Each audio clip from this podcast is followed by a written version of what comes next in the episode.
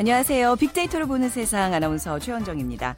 자, 어릴 적 부모님께서 늘 말씀하시던 가르침 중에 빼놓을 수 없는 한 가지, 바로 거짓말 하지 마라. 였습니다. 하지만 요즘 우리 사회에서 어렵지 않게 볼 수 있는 것 같아서 좀 안타깝기만 합니다. 그런데요, 어, 이런 거짓말은 하는 것이 좋다고 하는데요. 어떤 걸까요? 탈무드에서 두 가지 거짓말을 권하고 있습니다. 첫 번째는 누가 이미 물건을 산 후에 의견을 물으면 무조건 참 좋은 것을 사셨군요. 라고 하고요. 그리고 두 번째는 친구의 배우자에 대해서는 무조건 칭찬을 해주라는 겁니다. 멋지다, 뭐 미인이다, 이런 식으로 말이죠. 자, 거짓말을 권하는 이유, 바로 배려죠. 상대방의 마음을 행복하게 해주는 대신 다른 사람에게는 피해가 없습니다. 자, 오늘부터 이 두 가지 거짓말은 좀 하고 사는 거 괜찮겠습니다.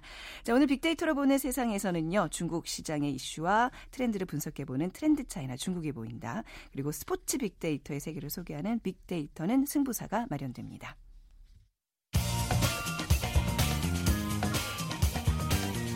핫클릭 이슈. 설왕설래. 네, 화제 이슈들을 빅데이터로 분석해 보겠습니다. 위키프레스의 정영진 편집장과 함께합니다. 안녕하세요. 네, 안녕하세요. 네. 정영진입니다.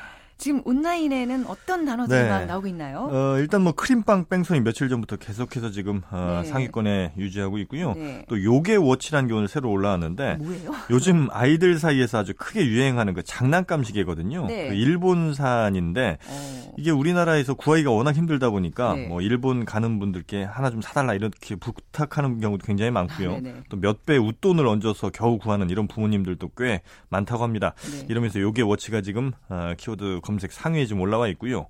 또 NC소프트 경영권 지금 넥슨과 뭐 분쟁이 좀 있다고 하죠. 네. 이 내용들 또 건보료 개편 백지화 소식도 역시 어, 많은 분들의 관심을 받고 있습니다. 네. 또 일베 어묵 사건 역시도 어, 많은 분들이 지금 굉장히 관심 있어 하는데 네. 어, 지금 단원고 교장과 시민 500여 명이 또 고발까지 했다고 하죠. 네. 아, 그리고 난방비 영원 아파트도 있습니다. 그 국토교통부가 740만 가구 넘게 전수조사를 해봤더니 네. 난방비가 한 푼도 안 나온 그러니까 영원으로 영원. 나온 곳이 네. 5만 5천여 아, 가구나 됐다고 하죠. 많아요. 이번 달 저도 난방비 많이 나왔는데. 네. 그러니까 이렇게 영원 나온 사람들의 난방비를 어쩌면 다른 네. 사람들이 내줬을 그쵸. 가능성도 굉장히 높죠. 그렇죠. 네. 또 어린이집 아동학대 신고 포상금 음, 뭐 2천만 원 됐다는 소식도 어, 이런 것들이 지금 예, 현재 키워드 상위에 지금 어, 랭크되어 네, 있습니다. 그 건보료 개편 백지화 얘기부터 해볼까요? 뭐 네. 담배값 인상, 연말 정산 파동 때문에 좀 민심이 흉흉하잖아요. 맞습니다. 그거 눈치 보고 그러는 건가요? 왜, 뭐 왜 이렇게 됐죠? 일단은 네. 그렇게 봐야 될것 네. 같은데요. 어, 제 이제 그 건강보험료 개편안이 백지화됐다 이 소식이 좀 전해졌죠. 네. 현행 건보료 체계는 소득 많아도 어, 직장에 다닌 자녀 있거나 해서 피부양자로 등록을 하면 건보료 안 내기도 하고요. 네. 반대로 뭐 소득 별로 없는데도 뭐 오래된 뭐 집이나 차가 내 소유로 있다는 이유만으로 건보료 또 많이 내는 지역가입자들의 문제도 좀 있었는데 그래서 이걸 뭐 소득 중심으로 바꾸겠다 이렇게 에, 추진을 한 1년 반 정도를 정부가 하다가 네. 최근에 그 세금 인상, 연말 정산 등과 어떤 그 여론의 부담 등을 느껴서 이제 백지화한다 이제 이런 발표를 했는데 그래서 저희가 건강보험료에 대해서 어떻게 생각을 하시는지 네. 지난 석 달간의 건강보험료, 건보료 관련 소셜 데이터 그리고 어제 발표 이후의 데이터를 좀 비교를 아, 해봤습니다. 그러니까 기존 건강보험료에 대한 또 불합리한 면들 이런 네. 거에 대한 불만 여론을 좀 분석해 본 거잖아요. 네. 어땠습니까? 예. 가장 많이 나온 단어 그러니까 네. 건강보험료나 건보료 등의 키워드와 함께 가장 많이 등장한 단어 가 어, 지난 석 달간 네. 바로 체납이었습니다. 아, 체납. 네네. 총 3,326번 나왔고요. 다음으로는 납부라는 단어가 2,600여 건 네, 이렇게 네. 등장을 했습니다. 그 다음으로는 인상, 그러니까 보험료 인상이 되겠죠. 또 네. 가입자, 소득, 직장인 이런 순으로 관련어들이 수집이 됐고요. 좀 흥미로운 거는 사람 위주의 언급이 많았다는 겁니다. 네. 그러니까 건강보험료가 뭐 비싸다 싸다 혹은 뭐 부당하다 형평성 어긋난다 이런 등의 데이터보다 고액 체납자 혹은 뭐 너무 적게 냈던 사람 이런 사람들에 대한 비판 등이 오히려 그 데이터상으로 훨씬 많았다는 거거든요. 네, 뭐 구체적인 인물이 거론되나요? 네, 11월 말에 박인용 네. 어, 국민안전처 장관이 그 후보자 시절에 이제 건강보험료를 내지 않기 위해서 피, 피부양자 등록했던 이런 사실이 보도되면서 700여 개 700여 개의 SNS 글 또 6,100여 개의 뉴스 댓글이 있었고요. 네. 12월 중순에는 가수 현미 씨 2,350만 원 되는 건강보험료 체납 사실이 드러나면서 이 관련 데이터가 총 16,000여 개가 등장을 합니다. 네. 그러니까 공인 혹은 뭐 유명인들이 건강보험료를 체납한 것 등에 대해서 상당히 좀 민감한 반응이 있었다고 볼 수가 있겠고요. 다만 이제 1월부터 건강보험료율이 1.35% 인상됐다 이런 소식에는 거의 뭐 한 목소리로 비판의 강도를 좀 더했는데 네. 하지만 여전히 그 비판이 좀 집중됐던 건 정책이나 뭐 부처 이런 데보다는 사람에 집중됐다 네. 이렇게 정리할 수 있겠습니다. 그러니까 이 개편한 백 지화에 대해서도 좀 소득에 따라서 입장이 갈릴 수 있겠네요. 네, 근데 네. 이제 저희가 이제 네. 소득에 따라서 따로 조사를 할 수는 없는 상황이라 네, 네. 그걸 이제 뭐 제가 일일이 조사는 못했습니다만 여튼 그 SNS 상에서 나온 그 개편한 백지화에 대한 입장을 좀 살펴 살펴보면 아직은 어, 크게 에, 어떤 뭐 좋다, 싫다 이런 그 분명한 메시지를 던지는 경우가 많지 않다는 겁니다. 네. 그러니까 대부분 어, 많은 경우에 그러니까 총 2,800여 건의 데이터 가운데 어, 800여 건의 데이터가 기사 링크 데이터였거든요. 그러니까 네. 어떤 신문 기사라든지 어디 뭐 방송 기사에 나온 것을 그냥 링크한 경우가 어, 상당수 뭐 한 30% 가까이 이렇게 나왔다는 건데 그건 다시 얘기하면 아직까지 건강보험 개편안 이 백지화에 대해서 입장을 보류하는 분들이 많다는 겁니다. 아, 그런가요? 네. 네. 그러니까 내 의견을 적극적으로 개진하지 않고 네. 어떤 그냥 기사 링크 정도만 많이 걸려 있다는 거는 관심은 있지만 아직 내 의견을 어, 어떻다 이렇게 판단하지는 않는다는 것이죠. 때문에 아마도 조금 더 많은 정보들이 이 네티즌들에게 들어가야 그렇죠. 어떤 사실에 대해서 인지하고 판단하고 입장을 갖는 데까지 시간이 좀 이렇게 걸릴 것 같고요. 네. 그러면 아마 오늘 내일 중으로 좀 더 자신의 입장을 정할 분들이 늘어나지 네. 않을까 예측할 수 그러니까 있습니다. 약간 좀 피부로 와 닿지 않아서 그런데 이제 조금 더 구체적으로 내가 얼마를 더 내야 되고 덜 내야 되고 이런 게 좀 구체화되면 네. 좀 여론이 많아지겠죠. 그럴 것 네, 같습니다. 네. 자, 그리고 뭐 우리 사회가 사실 뭐 여러 의견을 수용할 수 있는 민주 사회긴 하지만 도저히 네. 어, 좀 받아들이기 힘든 사안이 있네요. 이게 극우 성향의 인터넷 커뮤니티에서 세월호 희생자를 조롱하는 게시글이 올라왔잖아요. 경찰이 수사에 나섰다고요? 그렇습니다. 이른바 그 일베 어묵 사건으로 네. 불리는 예, 세월호 희생자 조롱 사건이 벌어진 건데요. 단원고 교복을 입은 한 고등학생으로 보이는 어, 남학, 남자가 네. 어, 글을 하나 올렸습니다. 그 일간 베스트 저장소라고 뭐 좀 극우 성향의 커뮤니티죠. 어, 제목이 친구를 먹었다 이런 게시글이었는데 거기에 어묵을 먹는 사진을 올린 거죠. 네. 근데 그 내용이 결국은 뭐냐면 어, 숨진 친구가 물고기 밥이 됐고 다시 어묵이 됐다 이런 그 상식 아, 이하의 진짜 예, 상식 이하네요. 네, 글을 네, 올린 네. 것이었거든요. 네. 이게 이제 지난 26일 처음 글이 올라왔고 이 게시물이 트위터, 페이스북 등 SNS를 통해서 빠르게 번져 나갔습니다. 언론 보도화도 됐고요. 네. 결국 어, 그러면서 단원고등학교 교장 그리고 시민 500명이 해당 학생 처벌해달라 이렇게 경찰에 고발을 했는데 아직까지 그 학생이 뭐 실제로 단원고 고등학생인지 아마도 아닐 것으로 보입니다만 네. 어, 뭐 아니면 일반인인지 누구도 지금 알 수는 없는 사, 상황이거든요. 경찰에 지금 사건에 착수를 했기 때문에 뭐 잡을 것으로는 보입니다만 이와 관련해서 26일 어, 오후 6시부터 어제 오후 6시까지 그러니까 48시간 동안 수집된 데이터가 총 8만 9천여 건이 됐고요. 비판의 강도는 당연히 매우 높았습니다. 네네. 뭐 긍정 부정을 따로 어, 나눌 필요 없이 상당히 그 비판의 강도가 아주 높았고요. 어, 일베 사이트에서도 좀 데이터를 뽑아봤는데 물론 거기에서는 어, 해당 사건에 대해서 옹호하거나 혹은 경찰 수사를 조롱하는 게시글도 있어요? 좀 있었습니다만 네. 역시 뭐 전체 비중에서 따져본다면 어, 여전히 극소수에 불과했고요. 네. 어, 그런가 하면 일베라는 이 커뮤니티가 아, 예, 예. 2, 3년 전부터 꾸준히 지금 사회 문제와 어, 계속 뭔가 이렇게 문제를 만들어내는 네, 되고 네. 있습니다. 그쵸? 그래서 지금 그 한 언론사에서 일베에 대한 게시글, 일베에 올라온 게시글 12만 건에 대해서 빅데이터 분석을 했습니다. 과연 어, 어떤 사람들인가 이 네. 분석을 좀 해보니까 어, 물론 이제 여성 비하 그리고 특정 지역 비하 또 전 대통령 비하하는 이런 글들이 어, 유저들의 높은 관심을 받기는 했지만 사실상 빈도상 가장 많은 글은요 점심 메뉴 고민 인터넷 게임, 네네. 또 취업 이런 테마가 가장 많았다고 해요. 아, 네, 일상적인 일들을 좀 거론하는 사이트인데 원래는 네, 그렇습니다. 네, 그래서 결론을 내린 것은 그러니까 취업이나 일상이 네. 일상조차 쉽지 않은 이들이 어떤 사회적 불만 아, 표출을 아, 예, 예. 여성 또 전직 대통령 특정 지역에게 이렇게 집중해서 내놓는 게 아닌가 이제 이렇게 네. 아, 분석을 좀 했고요. 어, 그런가 하면 지금 어, 지난 한 해 동안 학술 논문 사이트에서 가장 많은 다운로드를 기록했던 논문이 SNS라든지 빅데이터 이런 것도 있었지만 어, 일베에 관련한 논문이 7위를 기록했거든요. 네.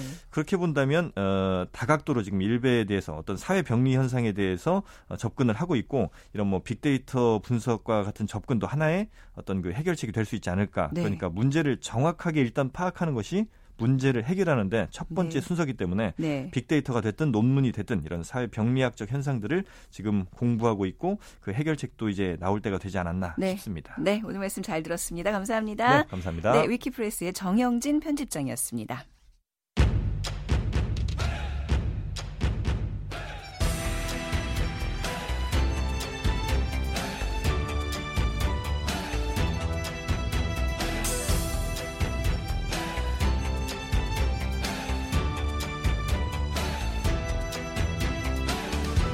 트렌드 차이나 중국이 보인다.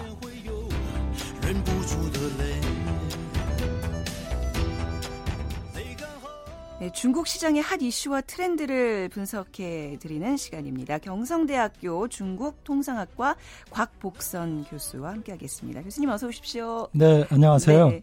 자, 이 시간에는 이제 중국의 연령별, 성별 소비 트렌드와 투자 전략 분석해 보고 있는데요. 지난주에는 중국 여성의 소비 트렌드 알아봤죠? 예. 자, 오늘은 어떤 계층으로 좀 가볼까요?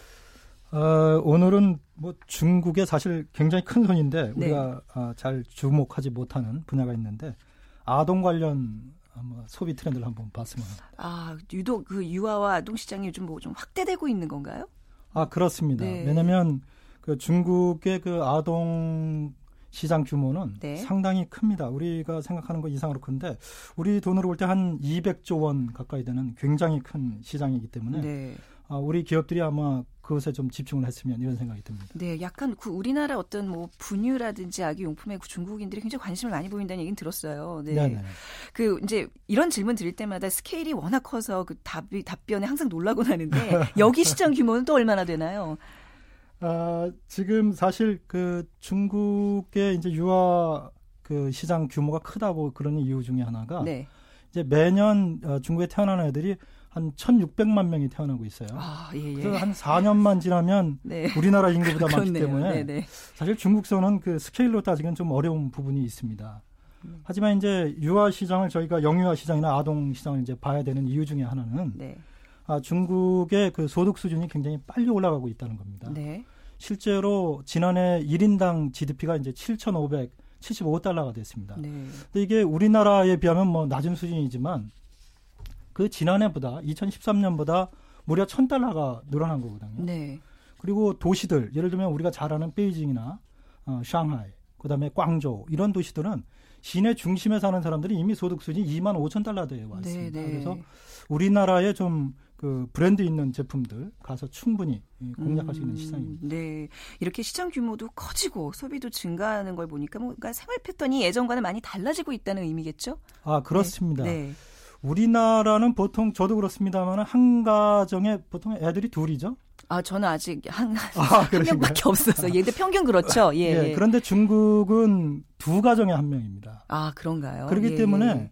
사실 그 아이들 중심으로 모든 그 어른 어른들의 생활이 네. 집중된다 이럴 정도예요. 네. 주머니 여섯 개를 한 아이가 이제 갖고 태어난다면서요. 그렇습니다. 예, 예. 그래서 예를 들면 이 그쪽의 임신부들은 보통 이제 애를 임신하자마자 네. 애들 방을 벌써 꾸미기 시작하는 아, 네. 이런 모습도 보여줘서 네. 실제로 예전에는 그 중국 아이들이 자기 방이 없어서 고민을 많이 했는데 네. 지금은 반대입니다. 한 4분의 3 정도 아이들은 이미 네. 태어날 때부터 이제 자기 방을 갖고 있는 이런 그렇게 네. 말씀드린다는 건 결국 어, 어른들의 생활 패턴이 네. 아이들한테 이제 중심이 지어지고 있다. 그렇죠. 이렇게 말씀드리죠. 네. 그 어린이 방이 생긴다는 거는 그 방을 또 꾸미기 위해서 많은 제품들이 이제 투입이 되는 거잖아요. 맞습니다. 예. 그래서 네. 그 아이만 아이 아, 내 아이에게는 정말 모든 최고로 주고 싶어라는 마음은 뭐 우리나라나 중국이나 마찬가지일 거 아니에요, 그렇죠? 마찬가지인데 네. 아무래도 네. 두 가정에 한 명이면 네. 더 하지 더 하면 더 하, 네. 예, 그렇겠네요. 어떤 제품들이 좀 인기를 모으고 있죠? 아 실제로 네. 보면 이제 아동들 중에 가장 그 시장이 큰 거는 아동복 시장입니다. 네. 그게 이제 한 30조 원 규모 되고 아, 둘째로는 이제 완구. 네. 애들이니까 아무래도 이제 장난감 이런 쪽이 네. 많겠죠. 네. 근데 하나 좀 특이한 부분은 아, 중국의 부모들이 자기네 그 식품에 대해 안전도에 굉장히 불안감을 느끼기 때문에 네. 아, 외국에서 이제 우유나 분유 이런 것들을 사서 먹습니다. 그래서 네. 아, 유아용 분유 시장이 상당히 큽니다. 우리 돈으로 음. 볼때 한 10조 원 정도의 규모를 네. 갖고 있습니다. 네. 또 뭐 어떤 뭐 의류나 이런 것도 이제 뭐 약간 해외 브랜드 같은 거 많이 찾을 것 같아요. 예. 네, 그렇습니다. 네. 의류 같은 경우 우리가 익히하는 이제 아디다스나 네. 예, 나이키 이런 그 브랜드가 있고요. 근데 사실 놀라운 것은 중국에서 아동복 의류에 이제 첫 번째 그 1위는 빠라빠라라는 브랜드인데 이름이 좀 특이하죠? 아 들어본 것 같기도 하고. 네네. 근데 그건 중국 자체 브랜드. 아 그래요? 아. 어. 근데 이 기업은 재미난 게 자기네 브랜드를 네. 어, 홍콩에 먼저 론칭을 시켰어요. 네. 그리고 나서 이제 몇 년 후에 아, 중국에서 론칭하는 그래서 아주 성공으로 이끈 그런 브랜드인데요. 그 의류 같은 경우는 이제 그렇고요. 네. 그다음에 장난감 같은 경우는 이제 미국의 이제 마텔 그 인형으로 굉장히 유명하죠. 네. 그다음에 이제 레고 네. 우리 애들도 뭐 굉장히 좋아하는데 네, 네. 그 레고라든가 이런 브랜드 제품들이 이제 인기를 끌고 있습니다. 네, 뭐 익숙한 브랜드들도 있고 이제 사실 상품명을 얘기를 안 하고는 이제 시장 설명이 어렵기 때문에 저희가 이제 방송에서 계속 브랜드명을 아, 말씀을 예. 드리고 있는데요. 예, 네. 조심스럽게 그 이렇게 좀 성공한 기업들 아동을 대상으로 한 시장 중에서 좀 성공한 네. 기업들 조금 더 이렇게 또 짚어 주시겠습니까? 네. 아, 좀 특이한 기업을 하나 좀 소개를 드려도 될지 모르겠는데요. 네네. 아, 사실 그 2007년에 이제 상하이에 설립한 그 타오미라는 기업이 있습니다. 네. 근데 이 기업은 참 재미나게도 6세에서 14세 아동들을 대상으로 한 그 앱을 개발한 기업이에요. 네. 그래서 이제 우리 스마트폰에 왜 앱 있지 않습니까? 네. 그래서 아동용 앱을. 아, 근데 아이들 예. 그런 거 굉장히 좋아해요. 아, 예, 아, 그래서 예. 저도 들어가 봤습니다. 그런데 상당히 아주 다양하게 그 내용이 어. 들어가 있더라고요. 네. 보니까 그 인터넷 게임만 있는 게 아니라 네. 그 안에 이제 애니메이션도 있고 그다음에 이제 영화관에 가서 볼 수 있는 그런 프로그램을 이제 자기네가 응모하는 그런 것도 있고 네. 상당히 아주 다양하게 꾸며놨더라고요. 네. 근데 이 기업이 놀라운 게 2007년에 만들어졌는데요. 불과 4년 후에 아, 뉴욕 증시에 상장이 됐습니다. 네. 그러니까 굉장히 속도가 빠르게 성장하고 있는 거죠. 지금도 음. 역시 넘버 원으로 가고 아, 있습니다. 그런가요? 그 네. 분야에서. 아동용 앱 하면 좀 생소하실 분들도 있을 텐데 네네. 우리 기업도 좀 진출할 수 있겠네요. 아, 우리도 아, 물론 그 아동 전용이라고 하기는 어렵겠습니다만은 네. 교육용 애플리케이션으로 그 에듀박스라는 데서 들어와서 지금 하고 있습니다. 네. 그래서 상당히 잘하고 있죠. 아, 근데 이제 성공을 네. 했냐 안 했냐는 좀 한 2, 3년 정도 더 지켜봐야 될 것 같은데 네. 어쨌건 성공적으로 진입은 했습니다. 네, 뭐 이런 앱 시장 말고도 이제 우리나라 기업들이 좀 성공한 예들도 있을까요? 이 아동 시장에서요? 아, 네. 대표적인 예는 아마 아동복 쪽에서는 우리 그 잘 아시는 이랜드 키즈라든가 네. 아, 또는 그 우리가 좀 잘 못 들어보셨을 텐데 이제 포인포라는 이제 브랜드가 있어요. 네. 거기도 이제 중국의 10대 브랜드 안에 들어가 있습니다. 네. 그 정도로 이제 저희 기업들도 상당히 선전하고 있죠. 네. 그런 뭐 이제 그 아동 시장이 떠오르는 그런 시장을 공략하는 데 있어서 오늘 이런 정보들이 굉장히 도움이 될 것 같은데요. 다음 주에도 좀 이 시장 이 특히 우리가 이제 지난주에 이어서 이제 아동을 좀 유아 아동을 좀 구체적으로 살펴보고 있는데 이 분에 대해서 좀 다음 주 더 구체적으로 설명 도 부탁드리겠습니다. 아, 예, 알겠습니다. 네. 네. 오늘 말씀 감사합니다. 잘 네. 들었습니다. 감사합니다. 네. 자, 오늘 예, 트렌드 차이나 주목이 보인다. 경성대 중국통상학과 곽복선 교수와 함께 했습니다.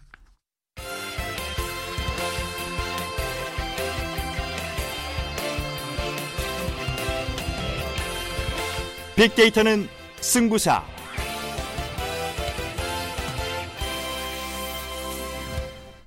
승부를 가르는 스포츠 빅데이터의 세계, 빅데이터는 승부사 시간입니다. 한국 스포츠과학기술포럼 사무총장이신 상명대학교 오일영 교수와 함께하겠습니다. 교수님 안녕하세요. 네, 안녕하십니까. 네, 오늘은 축구 얘기를 안 할 수가 없을 것 같아요. 우리 네, 그렇죠. 국민들에게 정말 새로운 희망을 보여주고 있는 한국 축구. 한국의 그 슈틀리기 감독 부임 후에 이번 호주 아시안컵 대회에서 한국의 선전이 정말 눈부시잖아요. 네, 그렇습니다. 이거를 빅데이터로 풀어본다면 어떻게 얘기할 수 있을까요? 예, 그렇죠. 뭐 호주 아시안컵 대회에서 선전이 대단한데요. 네. 어, 이 우리나라 선전을 지금 빅데이터로 풀어본 다음에 가장 이제 좋은 예가 19,826이라는 숫자와 149라는 숫자. 이 의미를 우리가 한번 생각해 볼 수가 있겠죠. 무슨 의미죠? 예, 19,826이라는 숫자는 사실 우리나라가 1960년 이후에 네. 55년 동안 한 번도 우승을 하지 못했다라는 것을 그 연도를 일자로 아, 계산하는 네네. 숫자입니다. 그러니까 네. 상당히 오랫동안 그 수많은 선수와 데이터들을 활용을 못하고 이제 이제서 이제 이렇게 올라왔다는 얘기고요. 149라고 하는 것은 슈틸케 감독이 한국에 부임한 지 31일 날 결승전이 열리는 날까지 149일이라는 아, 거죠. 네네. 예, 그래서 이 의미가 있는데요. 어쨌든 이제 그 슈틸케 감독이 이제 149일 만에 네. 우리 한국 축구의 역사를 새로 바꾸는 새로운 데이터를 만들어내는 그런 의미인데요. 그래서 이번 호주전 그 아시안컵 대회에서 네. 우리나라의 어떤 빅데이터 활용 또 상당히 많은 데이터들이 그 생성되리라고 봅니다. 자, 그러면 이번에 한국 갤럽 조사에서 국민들을 상대로 조사한 결과 보면 우리나라 대표팀이 아시안컵 대회 우승 확률을 15%로 예상을 했는데요. 그래도 결승전에 진출했으니까 50%는 되지 않을까 생각했는데 조금 박한 확률인데요. 아, 그렇죠. 네, 네. 아, 그런데 이제 그 이전까지 우리가 그 브라질 월드컵 정말 그 국민들이 많은 실망을 하지 않았습니까? 네. 그리고 또 이제 대표팀 감독 선임에 있어서도 상당히 잡음이 있었고요.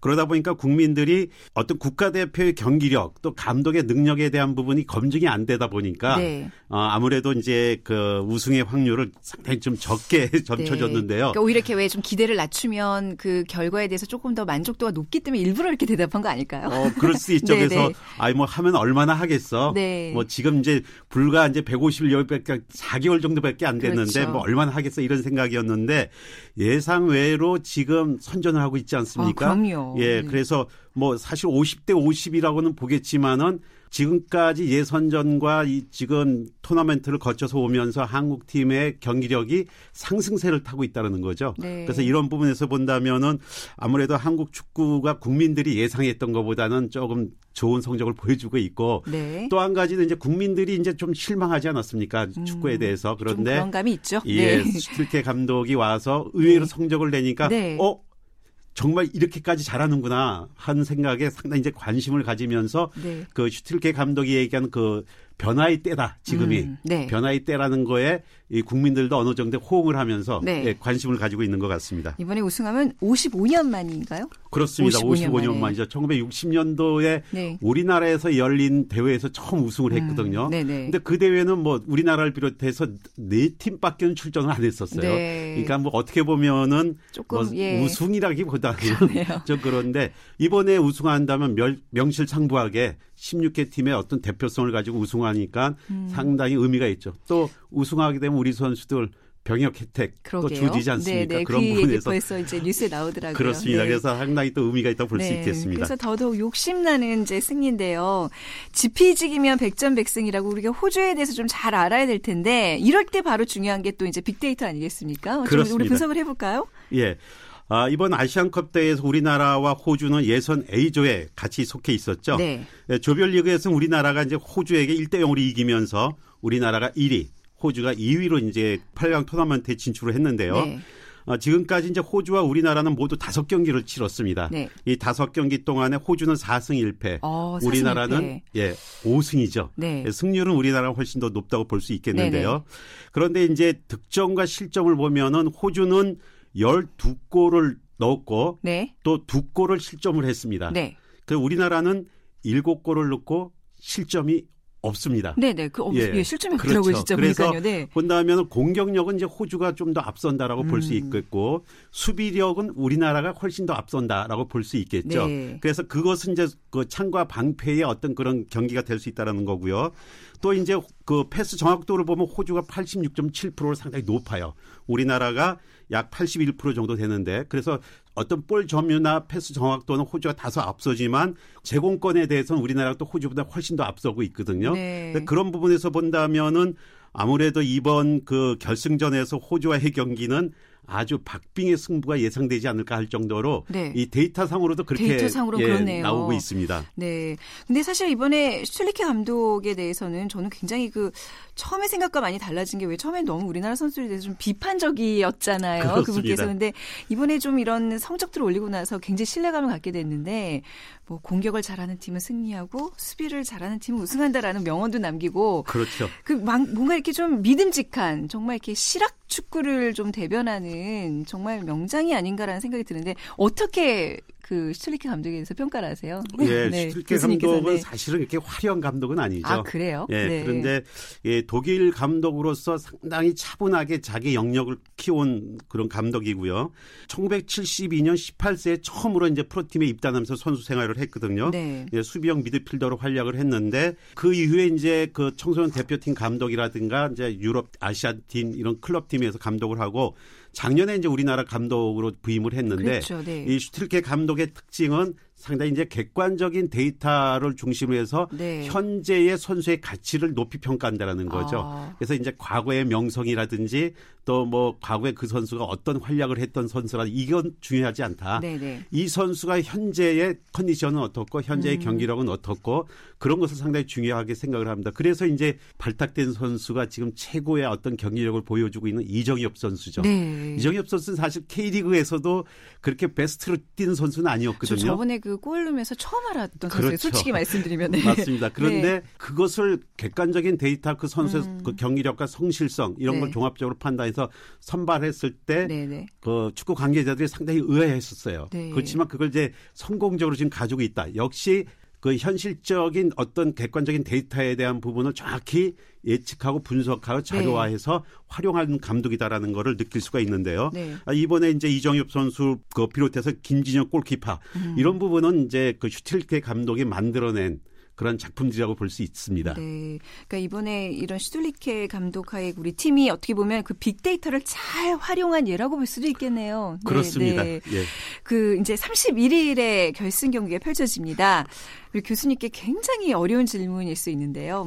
어, 아마 많은 분들이 이런 거 여쭤볼 것 같아요. 한국 예. 호주 중에 누가 이길 것으로 예상하시는지요? 예, 정말 네. 어려운 질문입니다. 네. 근데 뭐 역대 전적으로 본다면은 이제 우리가 25전 7승 신무 8패 네. 상당히 뭐 박빙이라고 볼 수 있겠죠. 네. 그런데 1990년도 이후로 본다면은 우리나라가 7승 3무 4패로 상당히 앞서고 있어요. 네. 네. 그리고 최근에 또 조별리그에서 또 이겼기 이겼잖아요. 때문에 그런 네, 네, 네. 자신감을 고려해 본다면은 상당히 좀 좋은 어떤 그 기대를 해봐도 되지 않을까 생각이 되고 호주의 아이콘은 이제 힘과 높이 그리고 압박이 그 아이콘인데요. 우리나라가 힘과 높이에서는 절대적으로 호주에게 뒤지지 않습니다. 오히려 아, 네. 데이터상으로는 앞서고 있습니다. 네. 예, 그런 부분에서 본다면은 어, 2대1 정도의 승리를 예측하지 않을까 어, 예상을 한번 해보겠습니다. 구체적으로 이렇게 예측을 하시는데 2대1이요? 그렇습니다. 네, 뭐 내기할까요, 교수님? 아, 뭐. 네. 아, 근데 예. 혹시 예. 그 조별리그에서 이겼던 경우 준결승이나 결승전에서 그 승패가 바뀌는 경우가 확률이 어느 정도 될까요? 그런 경우가 많나요? 어, 그렇게 흔치는 않죠. 흔치 않아요. 예, 조별리그에서 아. 이겼을 때 물론 네. 이제 상대적으로 자신감은 같지만 또진 네. 팀은 또 상당히 이기겠다는 의욕을 가지고 있지만 네. 지금 그 다섯 경기의 객관적인 데이터를 비교해 보면은 호주가 자랑하고 있는 그런 장점들을 우리 선수들은 이미 다 가지고 있고 네. 오히려 우리 선수들이 거기에 투지라든지 네. 그런 부분에서 또 앞서고 있고 제공권에서 앞서고 있고 그러기 때문에 또 수비 조직력이 지금 갈수록 탄탄해지고 네. 있습니다. 한 골도 내주지 않았다라는 음. 것도 이거 상당히 대기록이거든요. 그렇군요. 예, 그런 부분에서 본다면은 어, 충분히 어, 이기지 않을까 생각을 해봅니다. 아, 왠지 그 교수님 말씀 들으니까 더 응원할 힘이 나는 것 같네요. 네. 그렇습니까? 결승전 좀 결과를 지켜보도록 하겠습니다. 오늘 말씀 감사합니다. 네, 감사합니다. 네, 지금까지 한국스포츠과학기술포럼 사무총 장인 상명대학교 오일영 교수와 함께했습니다. 저희 콩 게시판에 김재영 씨께서요. 지난주 22일 출장 가는 길에 우연하게 듣게 된 빅데이터로 보는 세상에서 스포츠와 빅데이터에 관한 이야기 재밌게 들었습니다. 스포츠에서 빅데이터 활용 사례를 듣게 되니까 스포츠 볼 때 더욱 재미있고 이해가 될 것 같습니다. 앞으로 더 자세한 이야기 부탁드립니다. 하고 남겨주셨는데요. 오늘 31일 그 결승전 이후 아마 그 다음 주 목요일 오일영 교수님과의 스포츠 빅데이터 시간 더 재미있을 것 같아요. 기대해 주시기 바랍니다. 자, 오늘 빅데이터로 보는 세상 마무리할 시간인데요. 내일 이 시간에는요. 주말 핫클릭 여행지 추천해 드리고요. 청취자의 궁금증을 빅데이터로 풀어보는 시간 그것이 궁금하다. 애청자 이지원 씨가 콩 게시판에 올려주신 5만 원권에 대해서 저희가 빅데이터 분석해 드리겠습니다.